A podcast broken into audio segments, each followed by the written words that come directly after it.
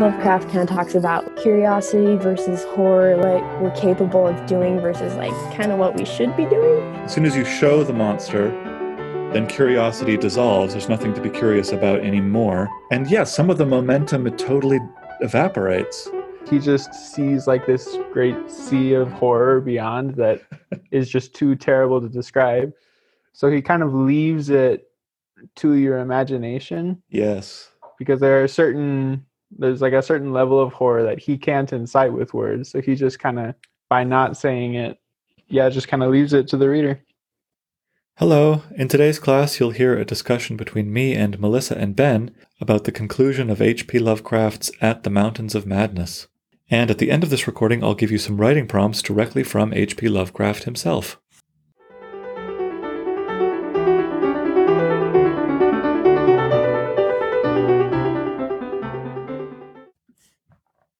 To begin, another quote from H.P. Lovecraft, who once wrote, I couldn't live a week without a private library. Indeed, I'd part with all my furniture and squat and sleep on the floor before I'd let go of the 1500 or so books I possess. I chose this quote to kind of annoyingly repeat a theme or motif that I've insisted on since the beginning of this course, and that is that reading and reading a lot is the only way to learn how to become a great writer maybe not the only way, certainly the best. Certainly on the list of the 10 best ways to become a great writer, reading a lot is, I would say, numbers one through nine. And you can find many, many examples of the writers that you love echoing the exact same sentiments. So the more you read, the better your writing will get. Don't ever feel like these are separate things. When you're reading, you are learning how to become a writer. Now let's dive right into that discussion about the end of At the Mountains of Madness with me and Melissa and Ben.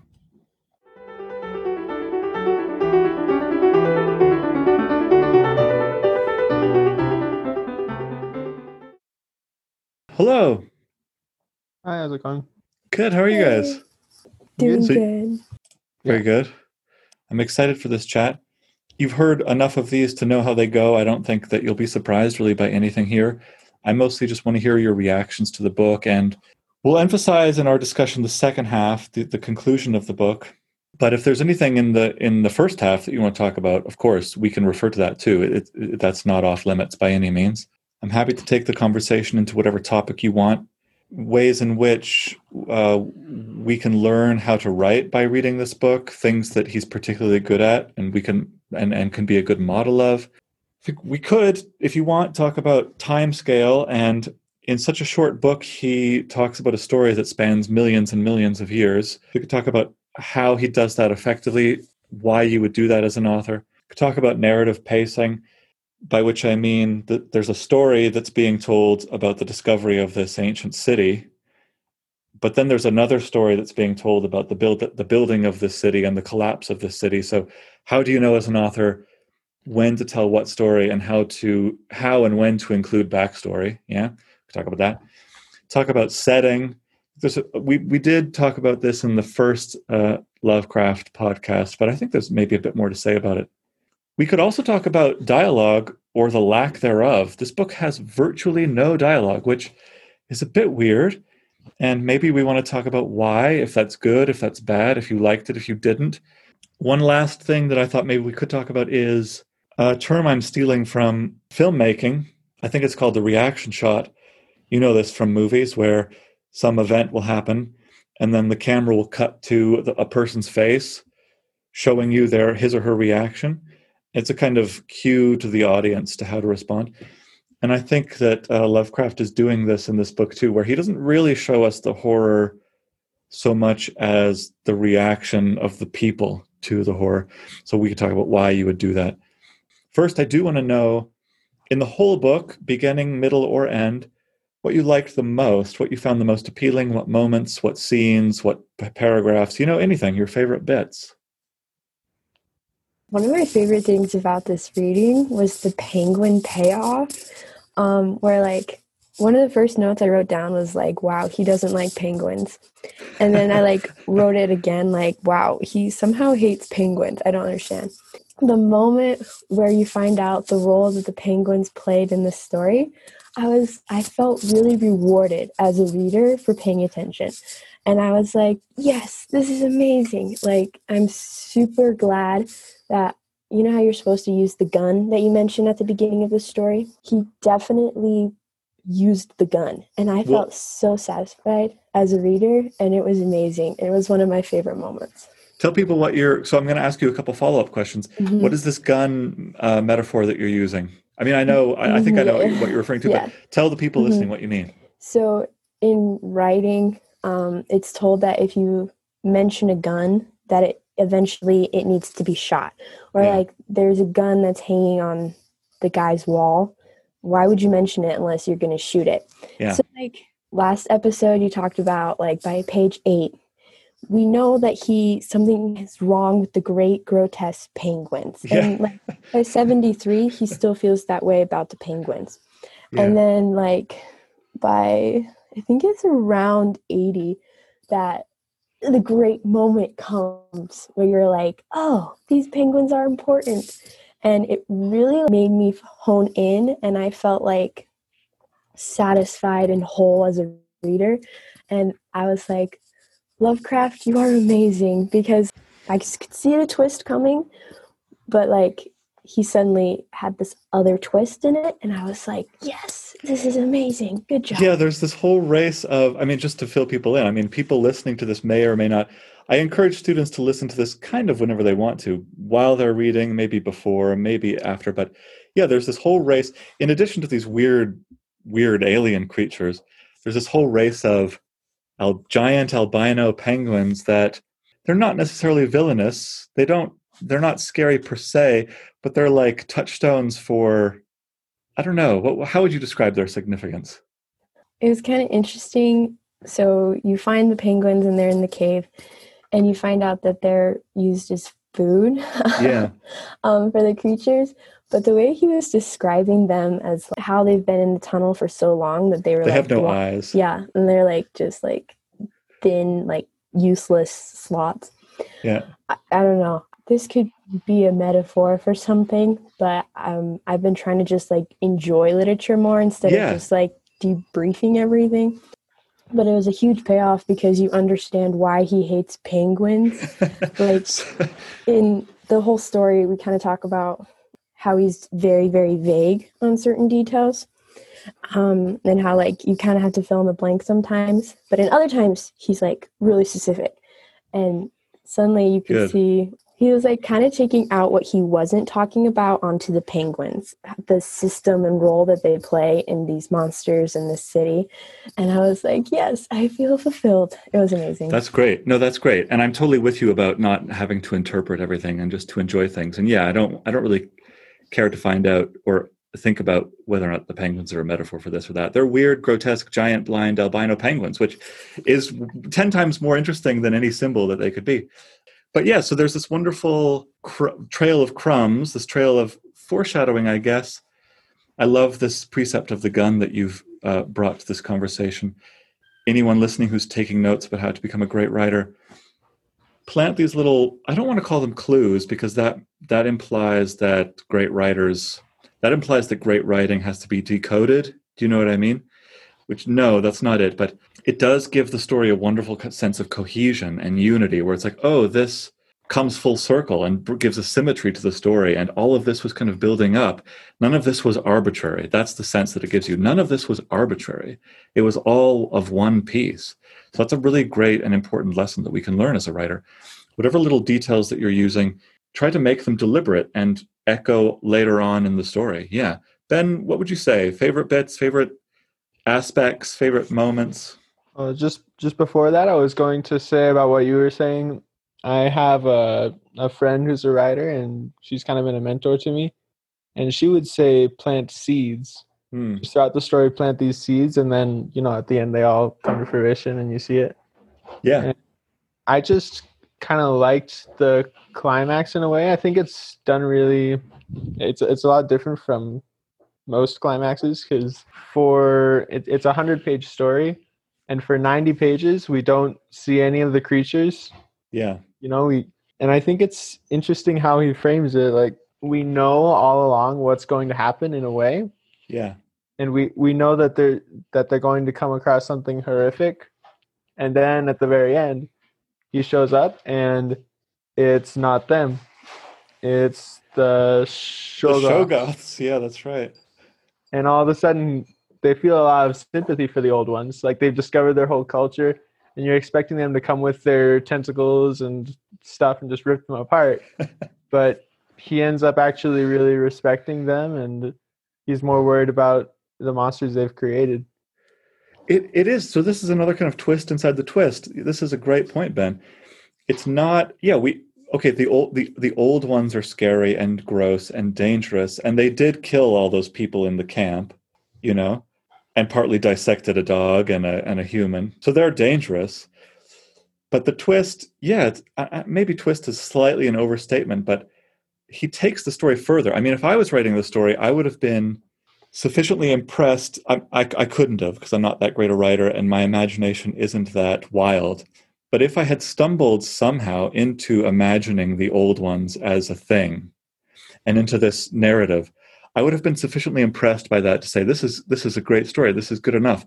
But no, it's not good enough for Lovecraft. He ta he constantly pushes himself one step further. So it's not just that there, there's this ancient city and these old ones have come alive and are starting to kill people. No, there are these other kind of slave beings that the old ones created long ago and these other slave beings kind of went their evolution went unchecked and became super powerful and they're weird gelatinous eyeball gooey jelly monstrous things. It sounds so stupid when you when you talk about it.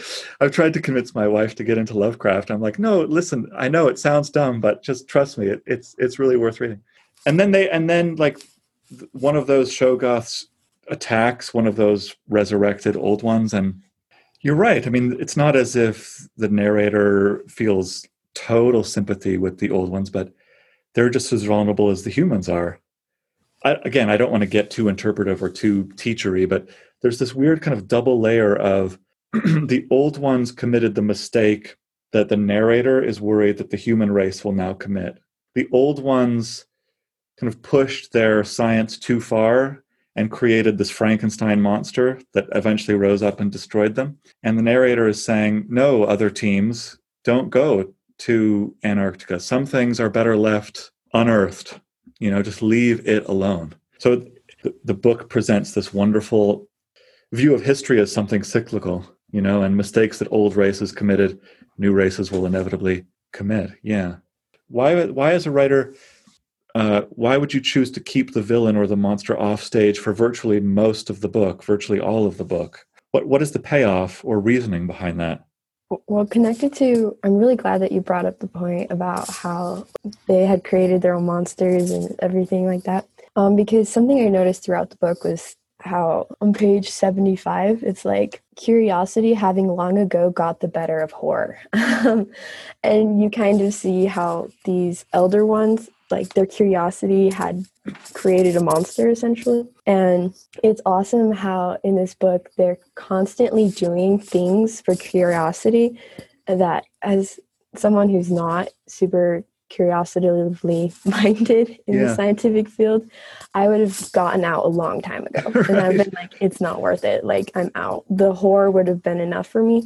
But I felt like in this story, Lovecraft kind of talks about curiosity versus horror, like what we're capable of doing versus kind of what we should be doing, um, which I thought was super interesting. And also, I think why he doesn't mention the monsters until later is the same thing that he's talking about with the curiosity, where it's like, yeah, I'm safe here, but like, I'm going to keep reading because I'm curious about this horror and what's happening. And I think there's different types of horror. And this is kind of like the suspense horror of like the clowns hiding in the like the dungeon or the sewers and then like Yeah. he pops out at you. I feel like it's kind of that kind of horror and playing with the curiosity versus horror and how far you're willing to go. And then Lovecraft kind of talks about what happens when you go too far. And I thought that was super interesting. I love that. So, so Lovecraft knows enough about human psychology to trust the fact that curiosity will keep readers reading more than a full in the light encounter of the horror. Yeah, because as soon as you show the monster, then curiosity dissolves. There's nothing to be curious about anymore. And yeah, some of the momentum it totally evaporates. So you want to sustain that momentum as long as you possibly can. Ben, any thoughts about this? I was just thinking that technically we never even see them. When he finds the old ones, they're already dead. Yeah, that's right. And it's just the Shoggoth. We see it. We see a old one that a Shoggoth has bitten the head off of, and of course we see like the slowly thawing old ones. Yeah, yeah. but you're right. We never see one like in full fledged attack mode, which I think is good. I mean, imagine the story in which they turn a quarter and suddenly are rushed by one. I don't know. If you share my sense that that would be worse, why would that be worse? So, in relation to that, I'm kind of thinking about Danforth, like how he has that vision at the end of some incomprehensible evil. And I think like part of this story is like he tells about the more basic things, but he just sees like this great sea of horror beyond that is just too terrible to describe. So he kind of leaves it to your imagination. Yes. Because there are certain there's like a certain level of horror that he can't incite with words. So he just kind of by not saying it, yeah, just kind of leaves it to the reader. Books tip don't have ratings, and so like as me, someone who doesn't ever read horror or watch it ever, this was enough. That was like, but like someone who does like watch a lot of horror and stuff, they'd be able to like interpret more. And so it was super interesting to me how he let you interpret that, if that makes sense. And so, like, someone less experienced maybe would like pull up a blank, but someone who's deeply okay into it might be able to have a better idea which is super fun. So it could could be like choose your own level of of nightmare. Mm-hmm. And one of the notes I wrote down before I fully understood what Danforth was going through, I wrote that like curiosity is going to kill him, and it kind of like does destroy him a little bit, which is kind of interesting to see that once you do see the whole picture, how it can kind of be too much. And so he does just give you just enough yeah. that you're good. Yeah. There's this wonderful paragraph on at the very end. In my edition, it's page 101, but it's, it's you know, like the third, second, third paragraph to the end of the book. Um, so they're now in the present, they're back, and they're, the narrator is talking about how Danforth is doing these days. He has on rare occasions whispered disjointed and irresponsible things about, quote, the black pit, the carven rim, the proto Shoggoths, the windowless solids with five dimensions, the nameless cylinder, the elder pharaohs, Yog Sothoth, the primal white jelly, the color out of space, the wings, the eyes in the darkness, the moon ladder, the original, the eternal, the undying, and other bizarre conceptions. But we're told that Danforth, you know, will never be the same, right? I think you're both both of you are absolutely right to say that there's something more scary about this. You know, you've all seen movies I mean, maybe not Melissa if you don't watch horror movies, but there are there are horror esque movies where you suddenly see the monster, and it's really disappointing. You know, I mean, maybe this movie will date me, but I remember seeing the movie Signs, the, this M Night Shyamalan alien movie, and you know, it's like a crop circle. They see crop circles, and there's weird reports on the news of this sighting or that UFO, you know, they're hearing weird noises on the roof and stuff like this. So it's a good movie for about an hour and a half. And then suddenly you see an alien standing in the living room and you just think, you know, it's like, oh dear, it looks so dumb. It looks so cheesy. It looks so animated and fake. And it's nothing as scary anymore. And everything good about the movie suddenly you forget. So I feel like if they had turned the corner and there were like tentacles everywhere rushing at them, I just would have felt, oh dear, this is stupid, and what am I reading? And what's pleasure about this is the tantalizing, slow development and the psychological implications. I think that's the scariest thing. The psych Danforth has never been the same. We don't know what he saw. We get a little silhouette, we get scraps of it, little bits of it. But what we're most interested in is the effect it had on him. I haven't okay. really watched or read any horror either. I mean, I read Frankenstein. Yeah. But this book has a lot that, in common with Frankenstein. It, it does. It has a ton in common. Like that theme about like the ambition of man versus curiosity. That's right. And the Arctic setting, you know? Yeah. Yeah. And actually, on a different, like, with the framing, because Frankenstein starts with this other character, and then it kind of comes back to the character at the end. And this book kind of does the same. It's interesting where it starts in the future and then at the end we come back to that again. So I was just wondering actually what you thought about that like do you think that that's still kind of a viable story structure to kind of frame it that way? Totally. I think so. I mean, I think it this came up in our last podcast where it's a good way in this particular story it's a great way to start because we see I don't want to compare this to a movie because some people might infer that oh movies are actually a superior art form or something. I'm not saying that they're not, but this is a class about how to write books, not movies. But we we may have seen more movies weirdly than we've read books.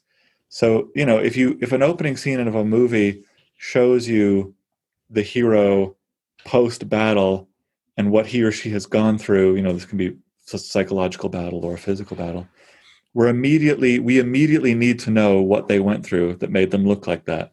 So it's a great way to pique curiosity right at the start to show the present day after the story is over, what the hero is like, uh, another movie that probably not enough of you have seen that I could refer to this is this wonderful movie called Amadeus. Have people seen this movie? It's so good. In 30 seconds, it's this movie about Mozart. It's this biopic about Mozart. And the movie opens with this priest going to an insane asylum. And uh, one of the people in the insane asylum is this composer named Salieri. And he's very old and slightly bizarre act. He acts slightly in kind of bizarre ways and he's been accused of the murder of Mozart. So, because of the setting of the insane asylum, and because Salieri is uh, slightly weird, and because he's been accused of this murder, we think, oh, I have to know this story. There's a story here. What happened? And then the movie jumps back and starts the story from the beginning. And then by the time the story's over, we're back in the insane asylum. So yeah, many, many books and movies and stories work this way for sure. I think it there's nothing yeah there's nothing dated or antique about that about that style or about that framing about that technique. That that is a lasting mode i think. Also a more modern example of this would be a quiet place at least the first one where there's nothing nothing nothing nothing and then like you see the monster but like the monster is kind of disappointing but the build up to where you know it's in the room and it's there and she's giving birth and it's this whole thing. That's the truly scary yeah. part also Invasion of the Body Snatchers. Um, at least the book, it doesn't. It it's interesting because it doesn't give you that flashback. Instead, it like starts from the present day and builds up. But I feel like that's a different type of story, and it was more about the relationships. Yeah. Um, well, I feel like this book was more about the overarching theme of let's not go here. Yeah. It's more of a warning, and it's kind of interesting then how it lacks the description but it lacks the dialogue too. I was like, didn't okay. even notice the lack of dialogue until like page 80. And then I was like, wait, what? Why is there no dialogue? And okay. it was one of the notes I wrote down actually. I was like, we need to talk about this. yeah, and we totally will. I just want to underscore a couple more things because you said, both of you have said wonderful things that deserve highlighting. Melissa, you say you don't watch horror movies, but you clearly do. A Quiet Place, Invasion of the Body Snatchers, right? These are classics of the genre now, and they're good examples of this. No, I, I was I, I, agree with you totally about the Quiet Place. It's better that scene of her in the tub, it's just her face, you know, or, or any any shot of anyone's face in that movie is so much better, so much scarier, so much more interesting than any shot of any monster. You agree? Heads are nodding.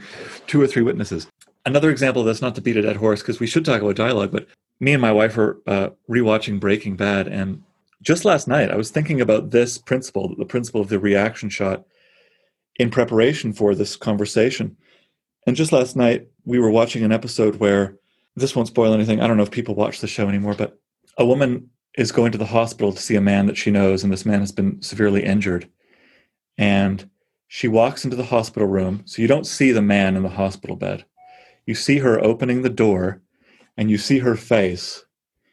And it's this is like in season four or five so it's pretty late in the show but it has to be one of my favorite shots of the whole show because the camera stays on her face for probably 90 seconds which is a long time. I mean count to 90 you know? That's a long time for the camera to stay on her face. And during these 90 seconds her face goes through three or four transmutations of horror. You know, first there's shock, then there's sadness, then there's a new kind of shock, then there's grief. It's like the most wonderful thing. And the imagination, this is what Lovecraft knows. Lovecraft knows that the imagination, the imagination is the most powerful machine in the universe. That's what Lovecraft knows. So for Danforth to never tell the narrator or us what he looks back out of the plane and sees is a stroke of genius. Because if he described it to us, we'd think, well, that's stupid. But no, we're left to wonder. When I was watching that episode of Breaking Bad, I thought, what does he look like? How horribly mangled is this poor man? I think it could be this, it could be that. I'm inventing all of these horrors, you know? So Lovecraft lets lets the human mind work, be its own kind of worst enemy and torture itself in this wonderful way. Why is there no dialogue in this book? What a great question. Maybe there should be dialogue in this book. Should there be? Would it be a better book with dialogue, with more dialogue? Thoughts about dialogue and its total absence? I think it might have to do with the form of the book. Like, it's written by a geologist, and at the beginning, he's just like reporting on his geologic expedition. Even as he gets in there, he's describing the walls, he's describing everything in a very technical way. And I don't know, I, I don't really see it as a narrative so much as a like a report, you know. It it just feels very like a scientific writing. That's very good. So there are justifiable reasons. There are there are traits of the narrator and of the narrative itself that justify this. He doesn't really state this outright, but it's clearly some kind of like report that he's going to send to the leaders of this new expedition. So he's not at you're right, Ben he's not actually writing a novel. He's writing a report. Let me report on what happened. So, yeah, why would he suddenly start using novelistic techniques like scenes with dialogue? That's true. But does that mean that it's it makes for the best reading experience? You can tell them a little bit on the fence. There are, and maybe this this relates to this question I had of narrative pacing. So maybe I'll risk asking, and I still want Melissa to weigh in on this dialogue thing, but I'll I'll risk putting a second topic on the table that I think overlaps with dialogue, and that is it is this question of narrative pacing. So we get the story of their arrival to Antarctica. We get these weird communiques from Lake. They fly over the mountain and find Lake's camp. They find the city, but then when they find the city, the narrative that narrative kind of stops for many pages, and we get this other narrative. They read these sculptures and friezes on these walls of the city, and the narrator starts to tell us the narrative of the city. This is who these, these creatures are. This is where, where they came from. They built the city. It's, it takes a long time. Here are two competing questions. Is it good to have this long of a story with no dialogue? Would the story be better with dialogue, even despite Ben's very good point of it doesn't really match the mode or genre? Still, I wonder. That's one question. And the other question is is it too much backstory? Did, I, did either of you get to that part of like, oh, and then we read more tapestries and we learned these other facts about these creatures and think, okay, just get on with it already. How, as a writer, how can you determine when and how and where and how much backstory to include in your narrative? Yeah, even though it like is written in a technical way. But like there's this famous missionary who goes to Africa. He like is greeted by the scientist and the guy goes like, Dr. Livingstone, I presume. Or like in Sherlock Holmes, there's what do you think about this, Watson? And I think it fitted to not have any dialogue until they were in the cave. And what caught my attention was how Dyer mentioned the fact that they were like whispering back and forth. Uh-huh. And I was like, wait, you guys kind of weren't talking before? I why did you say you were whispering and now not include it? That was when I was like, wait a second. There's been no dialogue this whole story. Okay. And I think if he hadn't mentioned the fact that they were talking, then yeah, I feel like I wouldn't have expected any dialogue. But he mentioned the fact that they were whispering and good then I was like, okay, you need to give me some dialogue here, yeah. like good one liner or something. I did feel like there was a little bit too much backstory with the tapestries. Yeah. So much to the point I thought that he had just included a section of the book that they were talking about. Oh, you've included like three chapters of this book. But you mean the Necronomicon, that Mhm. book that they keep referring to? I see. Yeah. and so I was like, oh, we included chapters of this. um, and then I was like, oh wait, you got this all from the tapestries, which seemed a little uh, a lot to me. Yeah. But how much you give your audience, I kind of think it depends on like what kind of questions you want them to ask. He clearly planted the foot and gave them a whole backstory, and your readers are like, okay, the creature's history is clear. There's no, there's like no room for questions here. But like in other aspects of the book, there's a ton of questions. Okay. So I think if in order to like something you can use to be a great writer is to ask yourself what questions you want your readers to ask themselves. And I think Lovecraft was like, these are my creatures. And he actually I Googled them like a lot and he uses them in other stories. Like Yeah. they're they're everywhere. Yeah. So I feel like for him it was important to be clear, but in other parts to not be clear. I love that. Um, and I love your example of Dr. Watson or Dr. Livingston. Yeah, it's like you want people, you want characters to talk to each other. I think we kind of sense this. Dialogue is somehow more captivating. It captivates our attention in a more vivid way. Uh, any thoughts about this? What, what about you, Ben? You, I know that you write fiction, and I know that you read a lot of fiction. So when you're writing fiction, I just want to hear an anecdote. I just want you to report back on your own experience writing fiction. How do you know when to narrate something as a scene? By which I mean, oh, I'll put dialogue in and I'll show this happening in real time. I'll show this conversation in real time and I'll narrate this sequence of events in real time, as opposed to exposition, which would be something like, and then we talked for an hour about me losing my job and how horrible that was and decided that the best thing to do would be for me to place an ad in the paper. You know what i mean? So you can either do it that way or show the conversation the back and forth. How do you know when to do which? So I kind of think it has to do with what kind of information you're trying to convey and who the characters are that you're dealing with.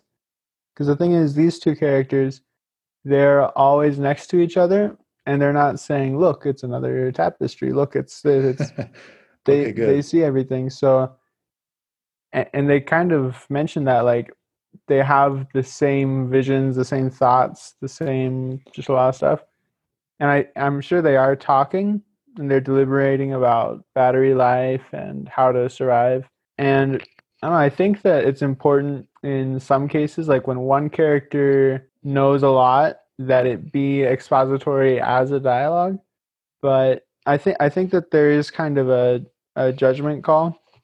great it is a judgment call i think that's there's no rule there's no i wish i could tell people like oh when in in this condition always put it in a scene of dialogue but in another condition always do a kind of summary paragraph of exposition it's a judgment call that will differ in every in many different cases you know? Ben what you say is great though about dialogue might seem strange in a situation where these two characters it's not as if one character knows something that another doesn't and so they have to interact and exchange information. You're right. There's no information that these two characters have to exchange because they're both they're not facing each other. They're both facing this city so they're both looking at the same thing at the same time finding out the same thing at the same time. Yeah there might you're right they might be talking about battery life but do we need a little chat about battery life? I don't know maybe we do for the sake of narrative pacing but yeah for the sake of continuing the plot no that would serve no purpose. I think that's a really wise insight. Any other thoughts about dialogue Um, well, it mentioned that they were gone for like 16 hours, but the way that it reads, it feel, felt like they were gone maybe like three hours. I think if you're trying to like tell a story, then you need to include scenes of dialogue, but he's clearly trying to give a warning and say like yeah this and that, so I don't think it needs it as much. yeah Also, it's interesting how like similarly they felt about it in let's see on 76 it says that they were loath to be balked by anything short of certain disaster so like they felt the same amount similar feelings and stuff and it's kind of I mean, they both are in the Antarctic. They both went on this expedition, so they are pretty similar characters. But um, he definitely talks about the poor guy's nervous state a lot. Yeah. And it was kind of curious to me to be like, like, are you any better than him? Um, that was kind of fun for me. He does at the very at the very end. He's like Danforth is flying the plane, right? And is too shaken and the narrator's like well amateur pilot though i am i th- i thought it would be safer for me to take control of the plane so he takes control of the plane so he does seem to be able to hold his nerves better than danforth but then again danforth saw something some unnamed thing that he didn't so you know maybe if he had seen that same thing he also would have crumpled it's hard to say. Lovecraft is not averse to dialogue. If you read his other stories and you know if people if you too or if people listening liked this i recommend you read more stories by him. He has so many great stories full of dialogue you know so he i think he knows when to use it and when not. I do kind of i think agree with you though melissa.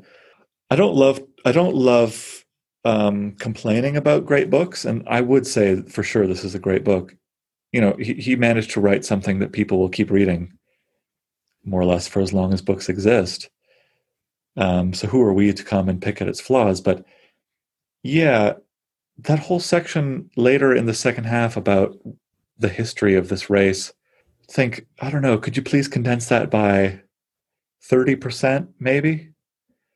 Wouldn't it be a, an even better book? I think it's a great book, but wouldn't it be even better if that bit was condensed? I like it. And again, it's like an LSD trip without taking LSD. You know what I mean? It's like, wow, what a crazy out of this world, literally, story. I can't believe it.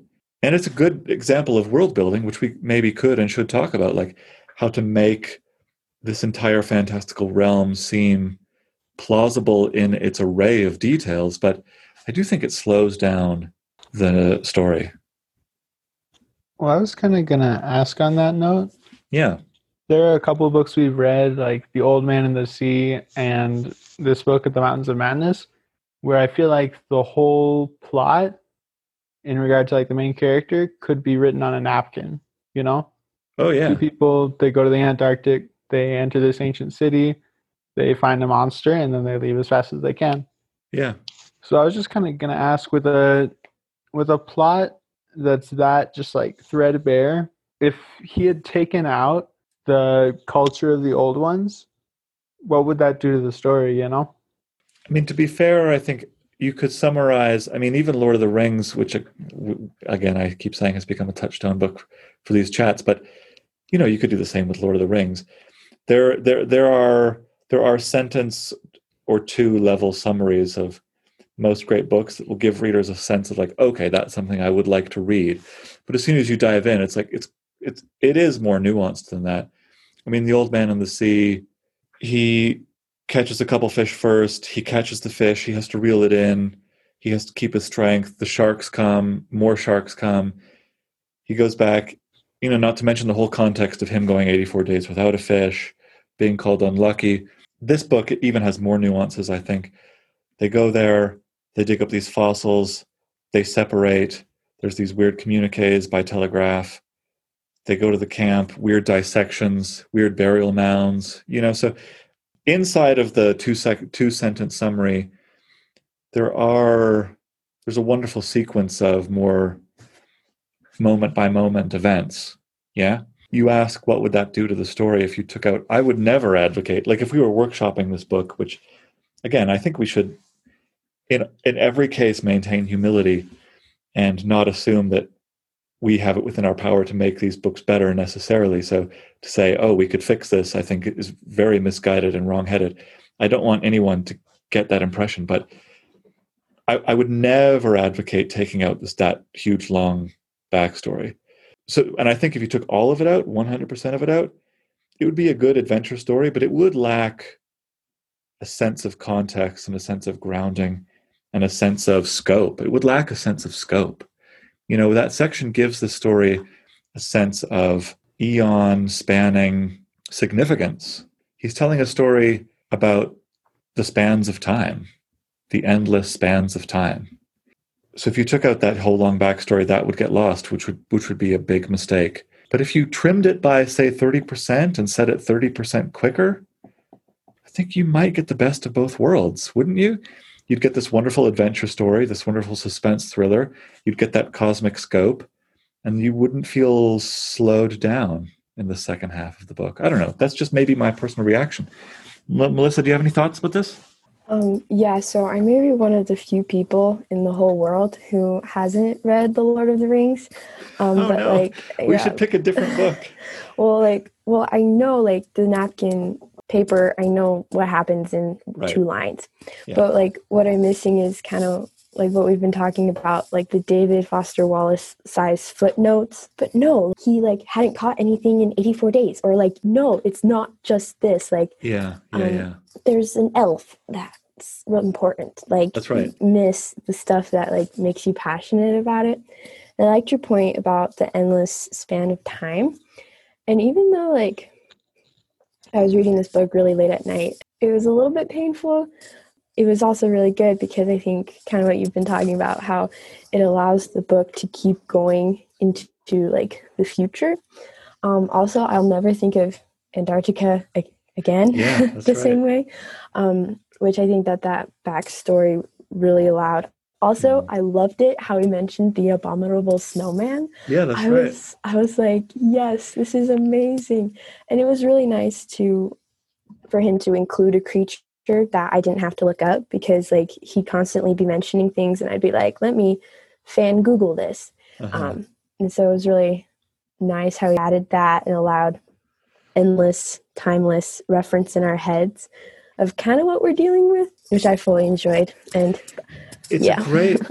Um, I love that David Foster Wallace point where you would never. I mean, you could never convince somebody to read the Lord of the Rings. No, let me let me rephrase that. The Lord of the Rings is better than the napkin summary would imply. I mean, the napkin summary sounds pretty interesting, but what's so great about that book is the David Foster Wallace texture, the page by page bringing to life of a world. So I think the same goes with maybe any great book, you know. Any any book, no matter what kind of book, no matter how great the plot, has to give the reader dazzling and pleasurable and believable page by page texture, if that makes sense.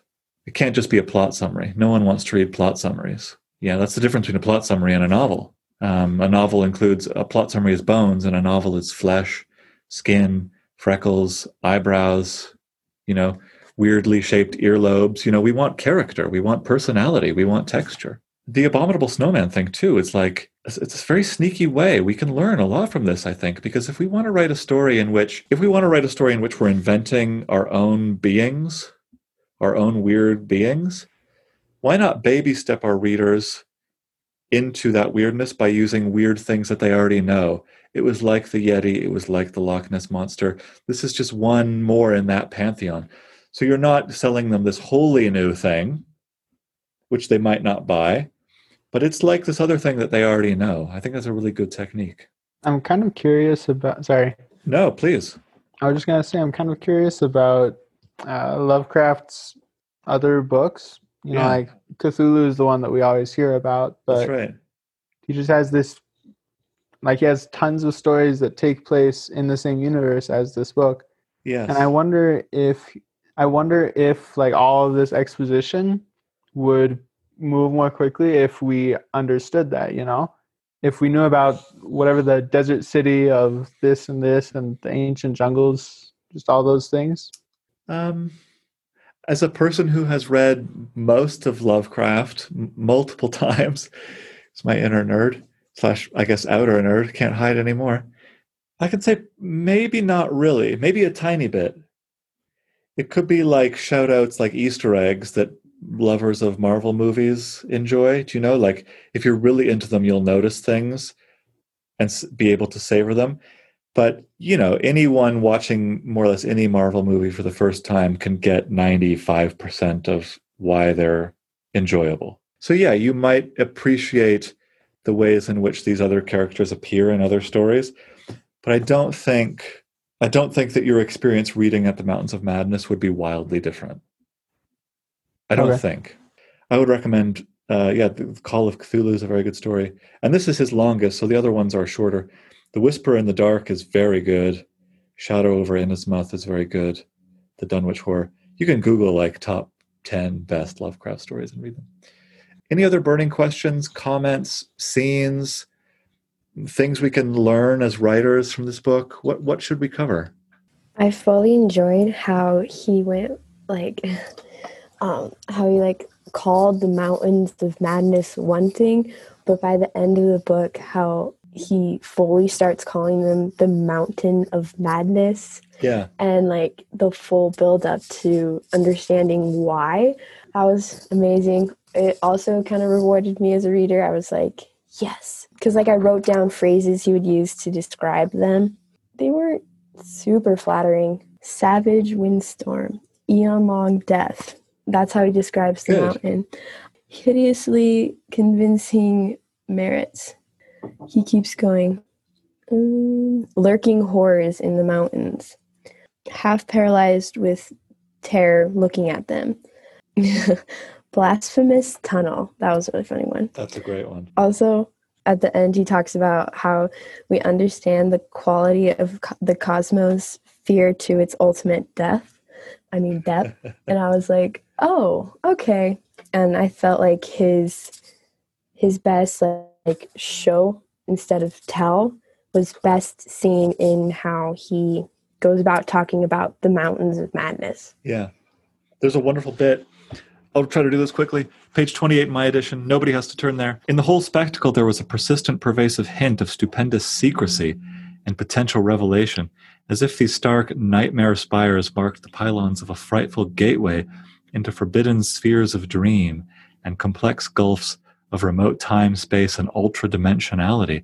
I could not help feeling that they were evil things, mountains of madness whose farther slopes looked out over some accursed ultimate abyss. That seething, half luminous cloud background held ineffable suggestions of a vague, ethereal beyondness, far more than terrestrially spatial, and gave appalling reminders of the utter remoteness, separateness, desolation, and eon eon long death of this untrodden and unfathomed austral world. I mean, he could have just said, I found them spooky, or they were weird, or I looked at the mountains and felt a tinge of strangeness, or the mountains looked creepy. No, no. He- He's like the Van Gogh of writing, where the paint is super thick. Like he just adjective after adjective. Very good at evoking mood. So, my last comment will be if you want to know how to evoke mood in a setting, if you're writing a book and you want to describe a place, and whether that place be a creepy place or a bright and happy, cheerful place, there's a way to describe that place that will evoke an entire mood, to associate a mood with a place. And if you want to learn how to do that, I couldn't recommend a better person than Lovecraft. He's very good. Ben, last thoughts, comments, questions? I really enjoyed the story. I enjoyed the twists that came with the old ones. Honestly, I, I enjoyed the exposition just because of how it affected the characters. You see them like slowly drawn in. Oh, Their good. curiosity gets more and more a hold of them until finally they do see that they they do get spooked and then they run. You know. I'm really glad you said that. I'm really glad that that is how we're ending this conversation because you're absolutely right. This had not occurred to me. But the truth slowly dawns on them of who this civilization was and where it came from. So to, to, to shorten that might be a mistake because we need them to kind of experience it gradually. And we need them to let this, we need their suspense in this situation to slowly build. I think that's a very wise thing to say. Thank you both. Yeah, thank you. Have a great day. Yep. Thank you. See you later. Bye.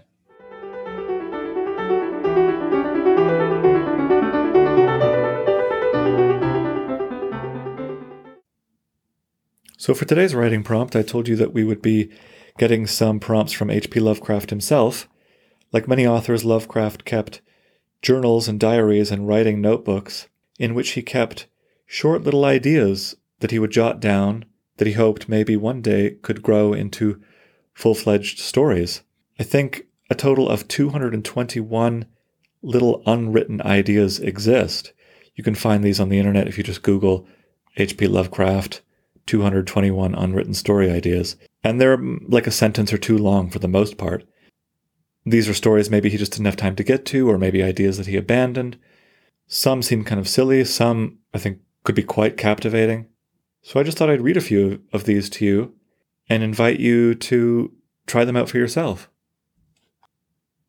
So as I read these, keep in mind that this is Lovecraft's own writing, so some of these will be sentence fragments. Take them for what they're worth. Here's one Enchanted garden where moon casts shadow of object or ghost invisible to the human eye. Here's another Man transformed to island or mountain.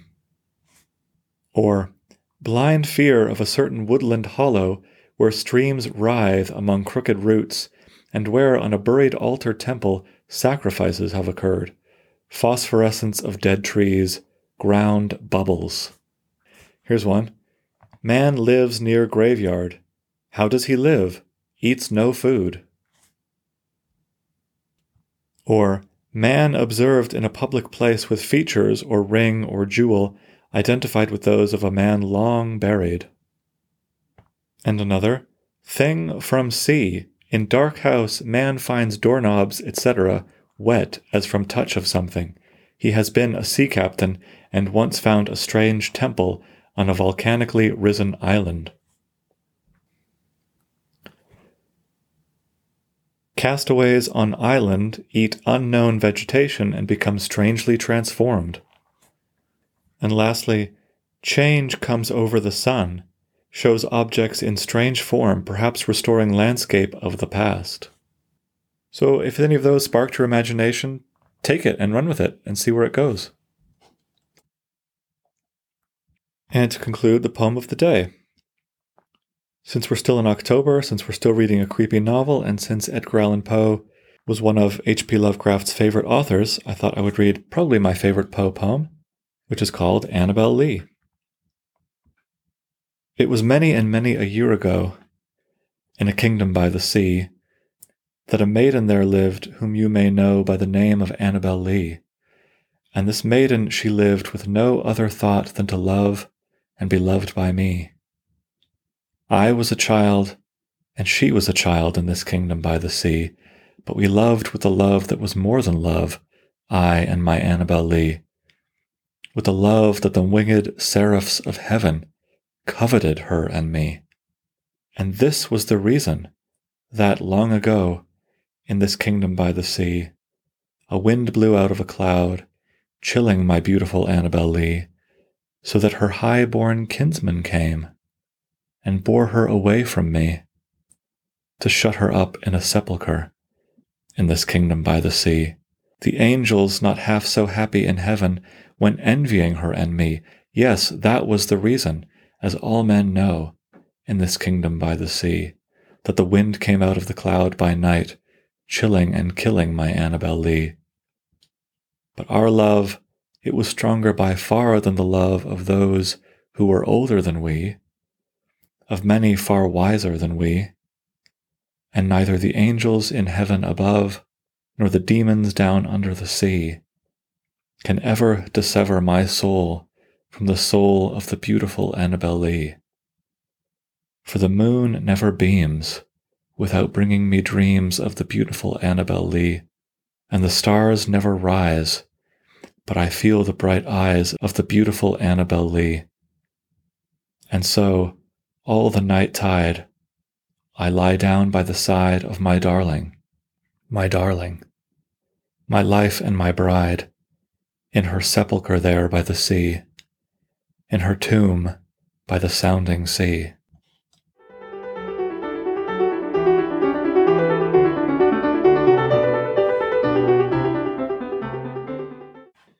That's it for today. Our next discussion will be about the poetry of Seamus Heaney as we enter our brief poetry unit, so I'm looking forward to that. In the meantime, keep reading, keep writing, try some of those Lovecraft prompts, and don't forget that you too have what it takes to be a great writer.